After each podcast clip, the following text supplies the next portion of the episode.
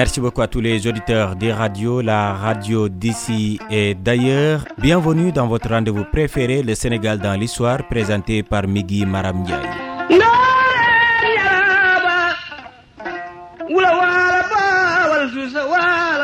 C'est le dernier numéro de la semaine de ce rendez-vous qui vous rappelle le passé de notre pays, le Sénégal dans l'histoire. Et nous allons revisiter dans ce numéro la vie et l'œuvre d'un grand penseur qui a marqué l'histoire du Sénégal, son nom, Koch Barmafal. Cet homme fut certainement le plus grand penseur et philosophe sénégalais et l'un des plus grands en Afrique. Un régulateur de la société qui avait la rhétorique, sa verve, faisait de lui le porteur de voix des sans-voix. Koch Barmafal, raconté par Boubacar Il est l'un des plus grands penseurs du Sénégal. Son talent va au-delà même de nos frontières de son vrai nom, Birima Mokureja Demba Kholle Fall, Barma est originaire du village de Ndjongue Fall dans l'arrondissement de Ndande, situé dans la région de Louga vers 1584. Koch a aussi bien séduit sa postérité que les personnes de son époque ont lui accolé le statut de maître dans l'art de la parole dans la langue Wolof. Koch n'était pas seulement philosophe, il était à la fois penseur, moraliste et poète. D'après l'histoire, le sage a vécu dans le royaume du Cayor à l'époque où Dao Dembafal était le damel du Cayor.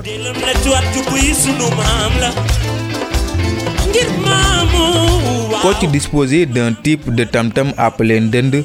Cet instrument était un outil de communication qui dévoilait différentes tonalités et que la population arrivait à décoder. Il était lui-même un glossaire avec ses nombreux adages et maximes. Koch se démarquait par ses quatre touffes de cheveux sur la tête.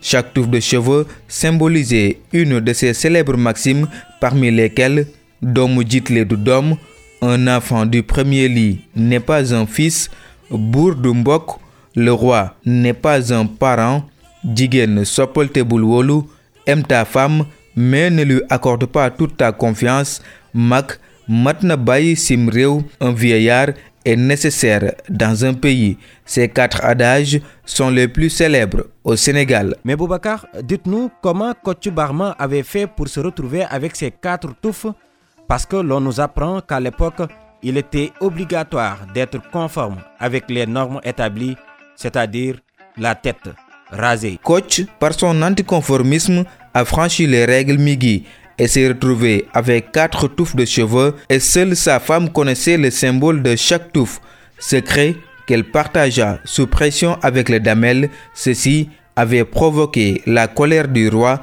Ce dernier condamna Koch Barma à mort, mais grâce à un vieillard, le roi laisse Koch sain et sauf. Koch est un orateur qui organisait des rencontres d'échange d'idées et cela servait au roi de bien gérer la cité et gouverner son peuple. Ces milliers de proverbes et adages font de lui une encyclopédie orale dont les Sénégalais se glorifient avec fierté. Koch Barmafal est mort en 1654. Il a été enterré à Ndjongefal. Un mausolée y a été construit en 2007 par le ministre de la Culture de l'époque Mambiram Diouf. Le de Koch y est conservé en tant que vestige matériel. Le bâtiment peint en blanc et jaune, laisse apparaître la représentation du sage avec ses quatre touffes de cheveux. Coach Barmafal, raconté par Boubacar Dien, merci beaucoup. À présent, la dernière partie de votre rubrique Le Sénégal dans l'histoire, c'est la partie souvenir et c'est l'affaire de Serge Diop. La principale résistance au djihad El Hajj Omar fut enclenchée par les Bambara des royaumes de Ségou et du Karta dans l'actuel Mali. Ceux-ci avaient déjà réussi à échapper au précédent djihad Peul, celui de Sekou Ahmadou. Étant demeurés administrés, ils allaient donc pouvoir être vendus comme esclaves, but économique abrité derrière le paravent de l'islamisation. C'est ainsi que le 12 août 1855, lors du combat de Manel à Bakel, les partisans de l'âge Omar infligent une défaite aux troupes coloniales françaises et en 1856, le chef de couleur prit Nyoro, la capitale du Karta. En juillet 1857, il tenta dans la ville Médine, poste français très avancé situé sur le haut du Sénégal, afin de s'ouvrir une voie vers le sud. Mais au grand soulagement d'une population du bas Sénégal, il fut défait par les troupes coloniales françaises commandées par le colonel Louis Federbe. Il se replia alors vers le bassin du Niger et s'attaqua à Ségou, la principale cité bambara qui fut prise et pillée en 1861. Suivi d'une partie de son armée, le souverain bambara trouva refuge au Masséna où régnait le chef, Peul Ahmadou Amadou, le petit-fils de Sekou Amadou.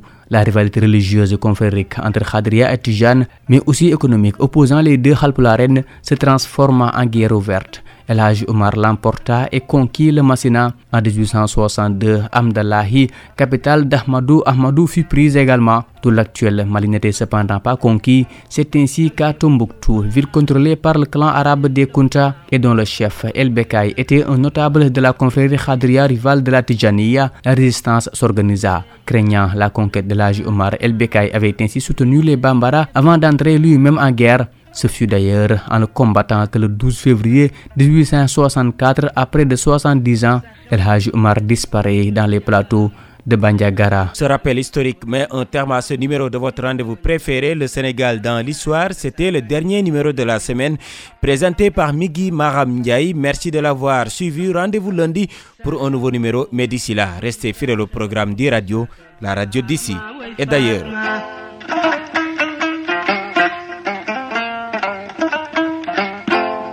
Galgal ma duma xuree jaa nga tuuba